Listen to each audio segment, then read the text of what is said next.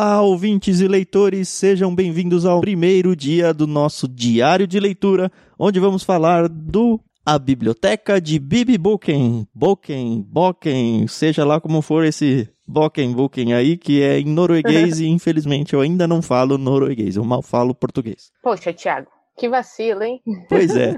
Dos autores Jostein Garden, nossa, Jostein Gaarder, que é o autor de Mundo de Sofia. Boa. e o Klaus, que não é o Papai Noel. Ah, Eu sou o Thiago André Monteiro, arroba vulgutan no Twitter. Estou aqui com a Carol. Oi, Carol. oi, Thiago. Eu sou a Carol Simão. Lá no Twitter tô como arroba somente Carol. E olha que legal, pessoal. A gente vai ler esse livro durante uma semaninha e nós temos a participação mais que especial de um convidado que, ó, fazia tempo que tava para gravar com a gente, hein? A gente já tinha falado. Presta atenção que a gente vai gravar alguma coisa desse livro, você tem que ler. E ó, ele foi, ele leu, então. Lucas, seja muito bem-vindo. Obrigada. Qual é a sua rede social, Lu? Não tem rede social. É isso aí, 10 anos não tem que ter rede social, não. Isso mesmo. Mas ele tá lá no grupo do Telegram. Então, se você está ouvindo isso daqui e não faz parte do nosso canal e grupo do Telegram, você pode acessar. Aliás, você não pode, você deve participar lá. Você tem que ter, então, o aplicativo Telegram, que é praticamente uma cópia do WhatsApp bem melhorada, e acessar t.me barra Clube Ictus. Por lá a gente vai divulgar esses áudios. Na verdade, esses áudios que você está ouvindo aqui no podcast já foram postados muito antes lá, porque a gente faz a leitura Uhum. coletiva primeiro com quem está por ali. E a gente conversa sobre tudo, não só sobre livros lá. Então, se você quiser só seguir o canal para ouvir os nossos áudios e comentários antes de todo mundo, acesse esse link. Uma vez que você entrou nesse canal, você tem um espaço lá para conversar com outras pessoas que fazem parte. O interessante é que toda essa experiência de ler junto é de graça lá no canal. A gente sabe que tem muita gente que faz coisas similares e cobram por isso. Nós não. A gente posta lá alguns links para você que quer acompanhar a leitura e não faz parte do Clube Ictus, que é o plano de assinatura mensal, para que você compre o seu livro, empreste numa biblioteca da sua cidade, biblioteca da escola, onde você quiser e siga a leitura com a gente. Então fica o convite aí para vocês entrarem no Telegram. Se vocês quiserem conversar com o Lucas por lá, vocês vão conseguir. Então, dia 1, nós vamos fazer a leitura da página 9 e a página 43. E é bem legal que é bem a apresentação mesmo, né? Dos poucos personagens que esse livro ele apresenta. A gente não vai gastar muito tempo apresentando o livro, porque a gente já fez isso no programa Prefácio, que foi ao ar sexta-feira agora. Então, se você quer só conhecer o livro sem spoilers, é lá no prefácio que você tem que ir. Hoje a gente vai entrar direto então na história, contando então do início aí do livro até a página 43. E de novo deu direitinho, casadinho aí. O fim de cada carta, ou são várias cartas, né? Uhum. Mas aí acaba o dia. A gente vai conseguir fechar direitinho os ciclos. O livro ele é dividido em duas partes. A parte 1, então, são. Ele até chama como livro de cartas. Que cartas? É, as cartas que os primos se trocam um entre outro. E aí a segunda parte é uma narração. Acontece algo na história que a gente vai chegar lá com calma. São os nossos dois últimos dias de leitura aqui certinho, então a gente vai ficar três dias em cartas e dois livros que é só uma narração de fatos. Antes disso, eu tenho uma dúvida. Por que todos os livros não começam na página 1? Ó, que boa pergunta. Vamos lá. Eles começam na página 1. É, com um título que ocupa menos de um décimo da página. Isso. Carol, você trabalha com isso daí. Como é que chama essas partes do livro aí? Então, existem algumas informações que são necessárias a gente colocar num livro, porque às vezes a pessoa vai abrir e ela precisa saber algumas coisas. Então, a maioria das vezes, isso não é em todos os livros, tá? A maioria das vezes, as duas primeiras páginas a gente chama de folhas de rosto, que vem a repetição, sim, do nome do livro. E na segunda vez que repete o nome do livro, vem o selo da editora. Então, isso é só uma convenção não é nada, aí precisa ou não precisa, mas todo mundo faz, então a gente faz também. Uhum. Aí as próximas páginas são páginas com informações bastante importantes para bibliotecas, tá bom? Que vem informações como a ficha catalográfica, que vem o formato do livro, quantidade de páginas, quem são os autores, se tem tradutor. Isso tudo são informações para bibliotecas, tá bom? E em cima vem a parte de copyright, que são os direitos que a editora que comprou os direitos desse livro precisa colocar, entendeu? Então, o ano que esse livro foi publicado originalmente, quem fez a preparação, a revisão, a capa, são todas informações que a gente coloca para livrarias livrarias, bibliotecas. Agora eu fiquei até curiosa para saber quem inventou isso. Eu vou correr atrás e depois eu falo para você, tá? Tudo a ver com o nosso livro aqui, né? Exato. E depois, vem o quê? Na maioria dos livros vem o sumário, né, com as informações dos títulos, a quantidade de páginas, para você poder achar com mais facilidade aquilo que você está procurando. Então, isso também serve para livros aí de estudos. E por fim, se não vem uma dedicatória, se não vem um prefácio, alguma informação antes, a gente começa com o capítulo propriamente dito. É interessante mencionar que os livros sempre começam na página da direita, então sempre começam numa página ímpar. Não sei se você já se ligou com isso. E a maioria dos livros, Lucas, essa é uma informação bacana, são múltiplos de 16 ou 32.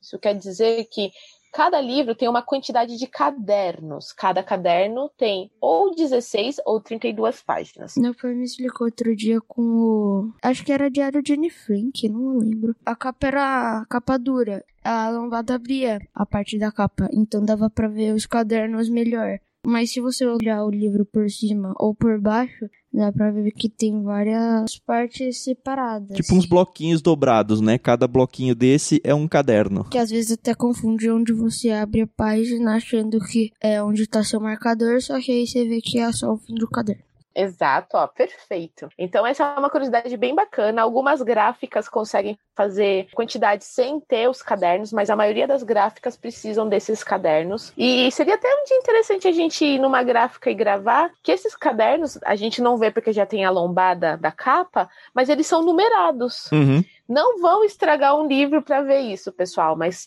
eles vêm o número 1, 2, 3 e assim por diante. Então tá numeradinho, isso é, é uma coisa de gráfica mas é uma, uma informação bem bacana. É, se você pesquisar aí na internet, você vai com certeza achar esse tipo de informação. Se você se interessa, é bem legal. O que explica então por que, que alguns livros eles têm umas inserção de linguiça depois que acaba a história. Tipo, várias páginas em branco, uhum. ou propaganda de alguma outra coisa. Não é que eles queriam fazer propaganda ou que eles queriam deixar a página em branco, é porque ele precisava consumir o caderno inteiro e não tinha mais texto para aquilo. Isso mesmo.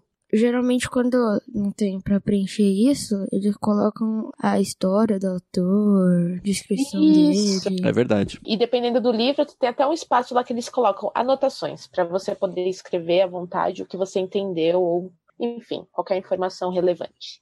Tá bom, vamos entrar na história então. A primeira carta é do Nils, que é o primo mais novo. Ele é um ano, se eu não me engano, um ano mais novo que Isso. a Berit e 10 centímetros mais baixo. 10 centímetros mais baixo. o Nils Boyun Torgersen. Eu li o Nils Boyun Torgersen. Pode ser que você esteja certo mesmo.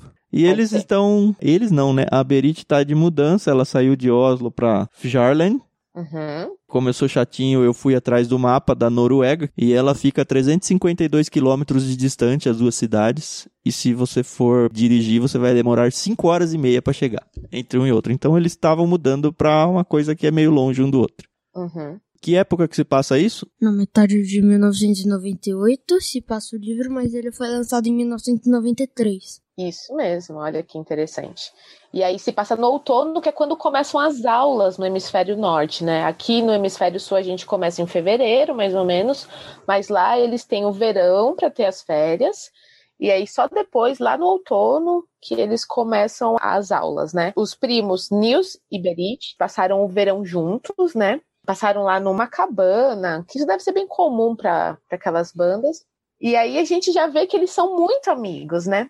Nessa cabana tem um livro lá que, se você já foi em lugares turísticos, tem lá para você escrever seu nome e a data que você visitou aquele local. E aí nesse livro eles escrevem um poema. É o livro de visitas, né? Em vez de pôr o nome deles só, eles põem o nome deles e escrevem isso. Aqui em cima nada nos amola, juntos tomamos uma Coca-Cola. Nils e Berit assim nos chamamos, férias fantásticas aqui passamos. Nos divertimos muito no verão e não queremos ir embora não. Ah, que legal. Coisa bem pré-adolescente, né? É, e aí nesse dia mesmo eles já observam que tem uma mulher que ela é meio estranha, eles falam que ela tem os olhos arregalados, né?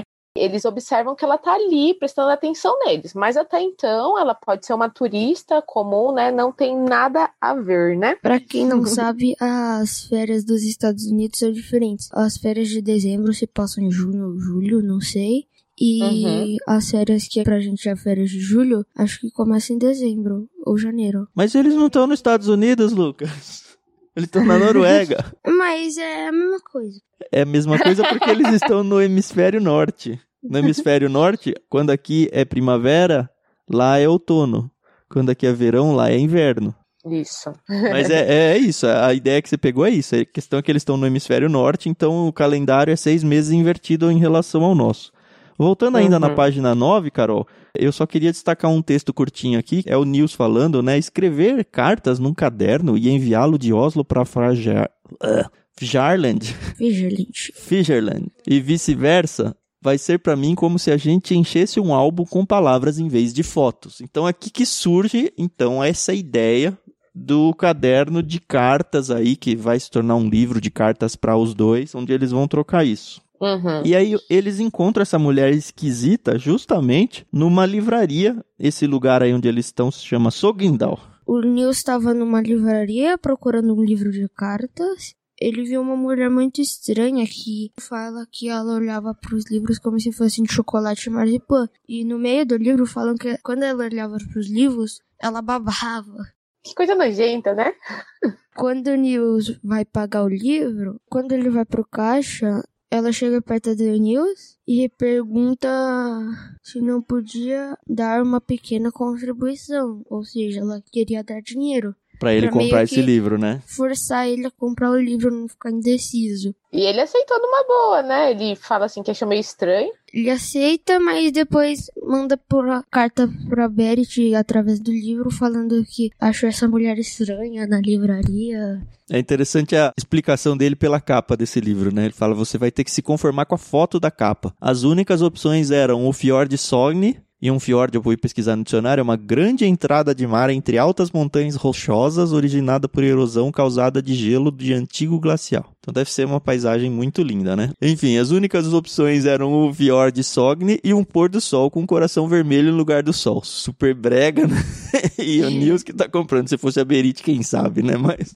Quem sabe, né? E é interessante é que esse caderno deve ser aqueles diários que a gente tinha quando era criança, pelo menos as meninas vão saber do que eu tô falando, que vinha um cadeadinho com uma chavinha, que a chavinha não, não era nenhuma proteção, mas a gente fingia que era, né? Então, possivelmente foi um desse. Ele ficou com uma chave, né? Uma cópia para ele, e mandou o caderno com uma outra cópia da chave pra prima, pra ele, ninguém poder ler o que eles estão escrevendo, né? Esse livro vai ter essa toada, né? A carta de um, a carta de outro. A gente não tem muita informação de quanto tempo se passou, quanto tempo o correio demorou para levar de lá para cá. Mas uhum. aparentemente rola sempre alguns dias aí, o que motiva um ou outro a escrever e avançar dentro desse mistério que vai começar a acontecer agora. Os Correios, ele, pelo visto, vem por uma barca, né? Quando a Berit vai buscar o livro de cartas, ela se depara com a mulher que eles tinham visto lá na cabana e que depois ela descobre que é a mulher que pagou pelo livro. E ela diz que a mulher olha para ela e fala: Eu sei muito bem quem você é. E ela fica meio assustada com toda essa situação. Fala com o olhar, né? Não chega a verbalizar a coisa, né? Isso, não verbaliza isso. E aí o mais bizarro é que a Berit, ela pega e fala: "Vou seguir essa mulher". O que já é muito bizarro por si só, né? Mas a gente sabe que tem todo um propósito aqui no livro. Uhum. Elas descem da barca e a Berit começa a seguir ela muito discretamente, ou pelo menos é o que ela pensa, e ela descobre que essa mulher, ela mora numa casa amarela. É uma casa que pelo visto, estava desocupada nessa cidade. E aí, quando ela entra na casa, a mulher, alguma coisa cai da bolsa dela. E aí a Berit pula o murinho que tem ali, entra ali no quintal da mulher, naquela entradinha, e pega essa carta. E ela sempre anda com um bloquinho de notas uhum. para escrever quando ela tem algumas ideias. O Nilson até fala: ai, que bobagem você andar com um bloquinho de notas. Mas ela fala: olha, veio super a calhar, porque eu consegui escrever o que estava escrito nessa carta. E a carta é muito bizarra, porque é de uma mulher chamada Siri. Olha aí, olha aí. pois é. Que tá mandando uma carta e a gente descobre para quem é a carta, que é a Bibi. E ela fala: Olha, eu tô aqui é, nesse lugar, e depois ela vai falar qual lugar, e eu tô procurando aquele estranho sebo que eu fui aquele dia que eu te falei, que quando eu entrei eu tava procurando uns livros, e aí quando o dono viu que eu era norueguesa, me chamou de canto e falou: Olha, eu tenho livros aqui muito especiais, e mostrou um livro com uma capa de um monte, enfim. E aí eu achei interessante, mas achei estranho, porque a data de publicação desse livro é só para o ano que vem. E eu olhei assim para ele e falei: Ah, tá bom, quanto que custa esse livro? E o homem ficou louco da vida comigo, porque ele falou: Eu não estou vendendo os meus livros, que não sei o quê, e eu não consigo mais encontrar esse sebo. Será que é aquele livro que a gente tanto quer? Bibi está pedindo, na verdade, ajuda para Bibi, né? Para Bibi ver se consegue encontrar esse sebo e se ela sabe mais sobre esse livro que o cara tem, mas ainda não foi publicado, tá com data de publicação do ano que vem. A gente descobre que essa história a história dessa carta se passa no campo de Fiore, e mais pra frente a gente vai descobrir onde é esse campo de Fiore. Descobre que a Siri escreveu de campo dei Fiore e eles não têm a menor ideia ainda de onde é esse lugar. Exato. Aí a Berit escreve e manda o livro de novo lá para Oslo, pro Nils. É interessante que aqui já começa a aparecer algumas palavras novas para os dois, né? Na carta ah, menciona bibliógrafa. Uhum. Diz aí, se em toda a Noruega existisse apenas uma bibliógrafa, teria que ser você. Falando pra Bibi na carta, né? E aí já começa a despertar uhum. para eles algumas palavras novas que eles ficam curiosos. Na carta também menciona os tais incunábulos, que acho que a gente até usou como uma palavra num dicionário aqui no. No Ictus. Bom, a carta que o Nils responde para Berit não é tão assim comprida. Ele tenta pesquisar, e aí foi nessa parte que eu já falei, ué, e o Google?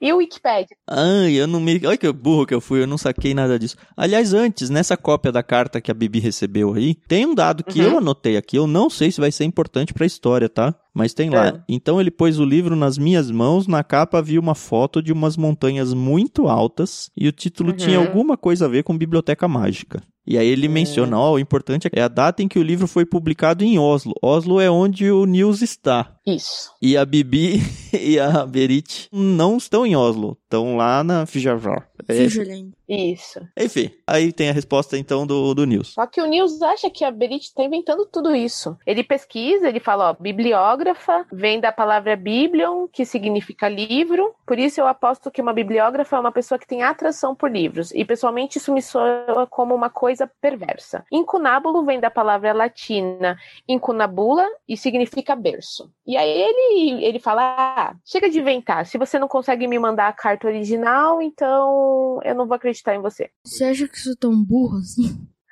E aí, o que, que uma menina pré-adolescente faz, Carol? Ah, ela ficou, nossa, que decepção. É isso que eu tenho para dizer. E ela é toda polida, né? Depois que digeri as suas infâmias, fiquei simplesmente uma hora parada olhando a chuva pela janela. Ela ficou totalmente. Ela ficou brava, né, com ele. É, imagina que você tá me chamando de mentirosa. Se a gente vai seguir com esse livro aí, desse jeito, é melhor parar tudo por aqui. Mandou a chave é. para ele de volta, ó, fica você aí com a chave.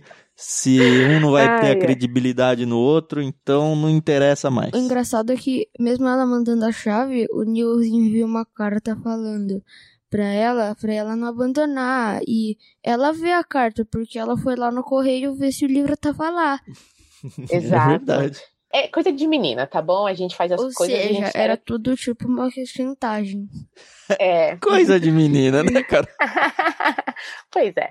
E aí é interessante que ela cria duas regras para eles continuarem se correspondendo, né? Lá na página 21. Não pode achar que o outro tá mentindo e não pode mentir. Perfeito. Então, é, é uma coisa que ela cria e ele aceita, né? E aí eles falam: não, beleza. Então, show de bola. E aí, apesar de tudo, ela fala, né? Ai, eu tô muito brava com você, mas presta atenção. A mulher que escreveu a carta misteriosa não se chama Siri Campo dei Fiore, porque ele não viu as vírgulas, né? Quando ele leu a parte dela. Ela uhum. falou, é lembranças de Siri, vírgula, Campo de Fiore, vírgula, 8 de agosto de 98. Uhum. Aí fala, isso significa que ela escreveu lá no campo de Fiore. Mas no finalzinho, apesar dela estar tá devolvendo com a chave, ela fala: Você pode acreditar em mim, por favor, Nils? Please, gostaria de combinar duas regras. E aí ela cria essas duas regras. O engraçado também é que eles inventam coisas que não existem na carta. Tipo, tem o PS. Aí, quando eles vão colocar o segundo PS, eles colocam ou PS2 ou PPS, mas a Beret escreve PPS, PPPS. O News escreve alguma coisa tipo segundo PS, tá, tá, tá, tá, terceiro PS. Sim, cada um tem um estilo. Mas eles não inventam isso não, viu, Lucas? Inventam sim, eu lembro que era diferente. Mas não, o que eu tô falando é que PS, PS2. PS2. Tudo bem, mas o que que é PPS, você sabe, Carol? PS é pós-scriptum, não é uma coisa assim? Isso. E o PPS? Deve ser pós-pós-scriptum. Isso mesmo. É. Pós-escrito é, ó, terminei, a PS é vou escrever depois do que eu tinha escrito. Uhum. E aí PPS eu vou escrever depois do que eu escrevi depois. Por isso que vai aumentando sempre um P. Pós, pós, Isso. pós, pós. Isso, PPPP. É assim mesmo, é certo isso. No livro ele vai muito isso, desenvolvendo essas detalhezinhos, essas bobagenzinhas, entre aspas, aí da língua. Uma Sim. delas foi esse negócio da vírgula, que ela praticamente chama o, o News de. Ô, seu besta, né? Como é que você não presta atenção? Olha só a importância da pontuação correta aqui pra você ter uma interpretação correta. O Nils fala que ela acha que ele é burro. Depois, na carta seguinte, ela meio que fala que ele é burro. pois é. Mas aí na carta que ele responde, quando ela devolve o caderno e tal, ele fala: Não, me desculpe, eu sinto muito, eu não queria te magoar, eu só queria tirar uma com a sua cara. Isso é muita coisa de menino, né? Que vem, fala as besteiras e fala: Não, eu tava brincando com você. E aí ele ainda fala assim: Você sabe como eu sou, carcaça dura, coração mole. muito menino, muito menino. Também não pode confundir com os PS, porque pode falar PS2, não pode confundir com PlayStation, não. Tá a cabeça certo. dele onde tá, tá vendo? Bom, o Nils começa então as investigações dele lá em Oslo, que é a cidade dele, e a investigação que ele consegue fazer é perguntar pra mãe dele, porque não tinha Wikipedia nem o Google ainda, né? Que Uhum. raios é esse campo dei Fiori, Isso. ou Piazza Navona? E ele vai perguntar pra mãe dele, claro, que é o que as crianças têm pra fazer quando não tem mais como recorrer a nada. E a mãe dele, a gente descobre que ela é uma escritora. É uma Uhum. escritora amadora, né? Ou semi-profissional aí. Escritora freelancer, talvez, eu não sei. Que escreve Uhum. romances bobos. É isso, né? Isso, água com açúcar. e aí ele fala pra Berit, ó Berit, você tá correndo perigo? Cuidado com essa bibi boquinha aí. É, ele ainda fala, eu fui pesquisar na lista telefônica, a Berit tinha falado, vai lá pesquisar se você achar alguma coisa de Bolkin, porque como ela se mudou pra cá agora, eu não vou ter nenhuma informação dela, mas se ela for de Oslo, aí a gente vai conseguir encontrar. E ele encontra um Bolkin SA, ele ligou lá e foi um homem que atendeu e ele falou, não, eu nunca ouvi falar nessa Bibi Bolkin e tal. Aí perguntou o que que era esse Bolkin SA, o homem que atendeu falou que eles atuavam no setor alimentício. E aí o Nils fala: não sou tão bom quanto você com palavras difíceis, bibliófilo, bibliógrafo, entende? Então perguntei o que isso significava. E ele disse que tinha um escritório na cidade da carne em Furuzete, sei lá, e importavam aparelhos para vendê-los aos matadouros na cidade da carne, Berit. Oh, que medo. E aí ele fala, toma cuidado com essa bibi boquinha. E ele tem que escrever uma redação pra escola agora, né? Ele inventa então toda uma história de assassinato, de que a Bibi Boken tinha a ver com esse quase matadouro aí, que ela mata algumas pessoas e que ela rouba livros e que ela se muda pro norte lá pra. Pra onde, Lucas? Pra Fisherland. Pra Fisherland. Enfim, ele entrega essa redação pra escola, ele faz uma cópia dessa redação pra Berit e fala, ó, toma Uhum. cuidado. Só que é uma viagem total a história que ele inventa aí, né? Isso. É, Aí a gente vê que a Berit, ela responde ele falando: Não, beleza, você tá perdoado, mas caramba, Nils, que imaginação, hein? E aí tem um, um diálogo, um diálogo, né? Um monólogo dela pra ele que eu achei muito, muito bacana. Ela fala sobre essa questão porque ele escreve essa redação fazendo uma teoria de que a Bibi Bolkin, na verdade, é uma assassina, né? E aí a Berit fala: se fantasia é realmente a mesma coisa, que mentira, né? Eles estão conversando sobre essa questão, né? E aí começa a falar que os autores, na verdade, são grandes mentirosos, É. né? Isso é engraçado. E aí fala aqui: se fantasia e mentira são a mesma coisa, os escritores são mentirosos de carteirinha. Quero dizer, eles vivem disso e as pessoas compram suas histórias mentirosas de livre e espontânea vontade. Elas até entram em clubes de livros para receberem as mentiras pelo correio. É muito interessante ver isso, né? Porque na real, um livro de ficção é isso, né? É uma história mentirosa. É, é como um, é. um show de mágicas que você vai, sabe que aquilo lá é mentira, Uhum. E ainda assim você fica, olha que legal, aconteceu isso que ele fez aqui, uma mágica, mas a gente sabe na verdade que tá sendo enganado, a gente paga para ser enganado. Mas também tem autores que escrevem coisas baseadas em fatos reais, tipo Anne Frank. Isso, ela fala exatamente disso. Conta aí o que, que ela fala. O Diário de Anne Frank, por exemplo.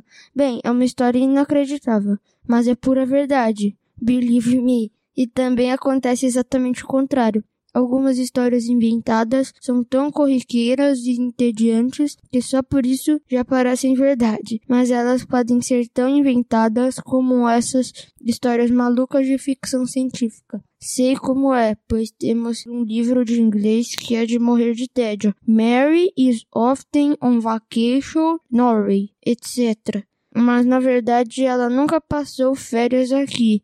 Ela nem sequer existe. é legal que os livros chatos que falam a verdade, eles são chatos, né? Os livros que falam as mentiras é que são os livros legais. é. E aí ela fala, ó, a gente tem que diferenciar o que é uma lorota do que são fatos. E aí ela discorre aqui o que é lorota, que é isso que o News escreveu, dela ser assassina tal, e os fatos de que ela é uma bibliógrafa, é uma bibliófila, e enfim, e eles têm que diferenciar. E aí a Berit, ela faz uma terceira regra, que devemos checar todas as informações sobre Bibi Bolkin antes de elaborar novas teorias a partir delas. Uhum. Então, gente, isso aqui que é combater o fake news, viu? Isso aí. É legal desse fatos aqui que ela vem. Fonte, News e o sobrenome dele. Fonte, uhum. News. Fonte, Berit Boyun. Ou seja, fonte, ela mesma. Rio de é. Martuzen. E aí dá toda a descrição da fonte dela. Qual é a diferença entre bibliógrafa e bibliófila? Tá no livro aí. Ah, tá no livro. A bibliógrafa é aquela pessoa que trabalha com livros e a bibliófila é a pessoa que ama né? Enfim, o Nils ele começa a falar. Agora ele vai dar uma de detetive mesmo, porque ele ficou muito interessado e ele fala: ah, não, a terceira regra é bem razoável, a gente vai seguir isso sim mas eu quero que você preste atenção, que quem mantém os dois pés no chão não sai do lugar. Isso quer dizer que a gente precisa usar um pouquinho, sim, de fantasia para a gente poder seguir adiante, né? Isso aí é uma citação de um autor que ele conhecia e eu achei sensacional essa frase, né? Faz a gente uhum. pensar na nossa vida, inclusive. E é legal que ele conta uma história que ele tá lendo, né, do Ursinho Pooh, e ele conta que o Leitão, ele um dia tinha visto os suspensórios do Cristóvão, né, do, do Christopher, enfim, e eles eram muito azuis. E ele tava com a expectativa de ver novamente esses suspensórios, mas ele tava com medo de que não fosse tão azul como ele imaginava que fosse. E que às vezes a gente vive isso, a gente tem uma lembrança tão gostosa na nossa vida que a gente não quer revivê-la pra gente não estragar aquela memória que a gente tem, uhum. mas ao mesmo tempo a gente fica nessa ansiedade de, poxa, eu vou viver isso de novo e será que vai ser tão bom? E quando é tão bom, a gente fala, nossa, que legal. E aí o Nils fala, é por isso que eu gosto de ler. Porque quando eu leio, de alguma maneira, eu vou me transformando no autor, né? E tem uma frase dele aqui que me representa demais como leitor. Ele diz assim: Quando leio um livro de que gosto, parece que o que estou lendo faz meus pensamentos saírem voando do livro. De certa forma, o livro não é feito apenas pelas palavras ou pelas figuras que estão no papel, mas também por tudo que invento quando leio. E eu acho que essa é uma característica, eu não sei se é assim para todos, acredito que sim, mas é muito para mim, e é uma característica que pelo menos eu não vivencio quando eu estou assistindo um filme, por exemplo. No filme hum. eu tô só hum. concentrado naquela ideia e beleza. Uhum. Agora o livro eu paro na hora que eu quero, eu penso, eu viajo longe. Às vezes eu percebo que eu já li uma página e eu tava viajando fora da história e tem que voltar. Mas eu acho uhum. que, assim, o cantinho especial do livro tá por aqui, assim. O legal é que ele fala que ele quer ser professor, mas ele põe lá, quem é Anne Frank no final, né? Aí a carta que a Berit ela responde é uma aula de quem é Anne Frank, né? Daquele jeito brava. E começa com aquela gracinha que eles começam a fazer um com o outro, né? Querido professorzinho meditativo, sexto B. Aí aparece o primeiro poema no livro, né? Não, é o segundo. É o segundo? Ah, Tem é o primeiro é o que deles. eles escreveram, né?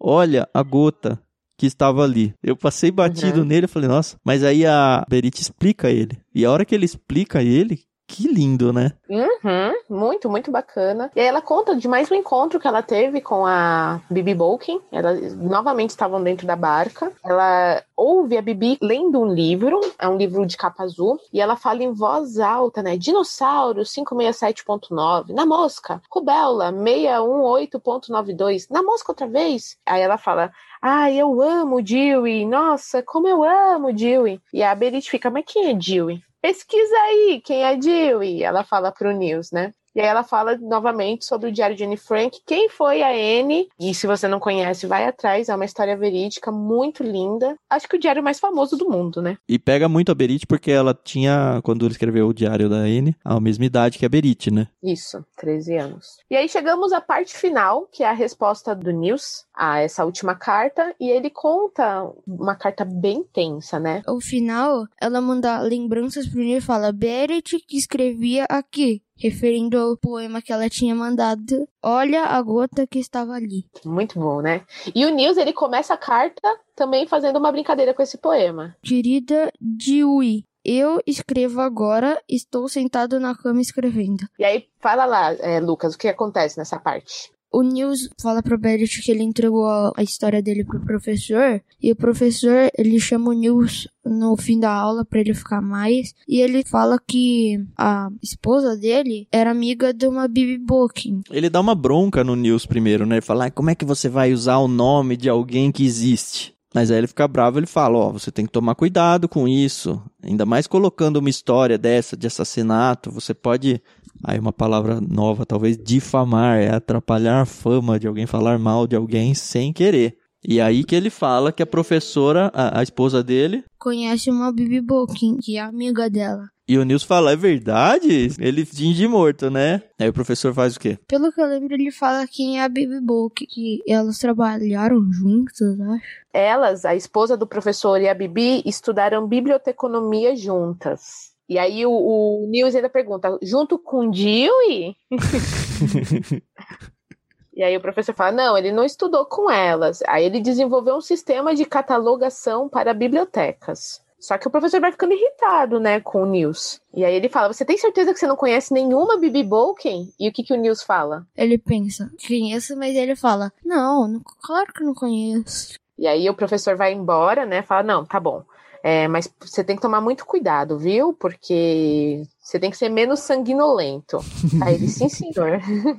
e ele tinha errado o. O ditado. Isso, ele tinha posto quem não arrisca, não belisca. E o É. professor corrige ele. É quem não arrisca, não petisca. Exato. Ele fala, eu não vou me esquecer disso, professor. E aí, o que o, o Nils tá tentando fazer é colher dados, né? Então ele fala, pouco a pouco as peças vão se encaixando, não é mesmo? O Bibi Bolkin fez um curso de biblioteconomia. Diga-me se eu estiver enganado, mas parece que agora temos duas tarefas pela frente. Um, tentar descobrir a verdade sobre a misteriosa Bibi Bolkin. E dois, tentar encontrar um livro que só vai ser publicado no ano que vem. Eita. E se vocês quiserem saber mais, ouçam o próximo episódio do Diário de Leitura do A Biblioteca Mágica de Bibi Bolkin. Sensacional. E que vai ao ar quando? Amanhã. É isso aí. Então estaremos de volta aqui amanhã para o segundo de cinco dias de leitura. Terça-feira a gente vai da página 44 até. Da página 44 até a 78. A gente espera então vocês para ouvir. Eu espero que você consiga ler esse livro junto com a gente. Tá bem legal, um livro infanto-juvenil, mas é bem legal porque a gente volta à nossa infância lendo esse tipo de livro, né? Uhum. Que, você está na infância ainda? Isso aí, pessoal. Até amanhã, então. Tchau. tchau, tchau. Até amanhã. Thank you.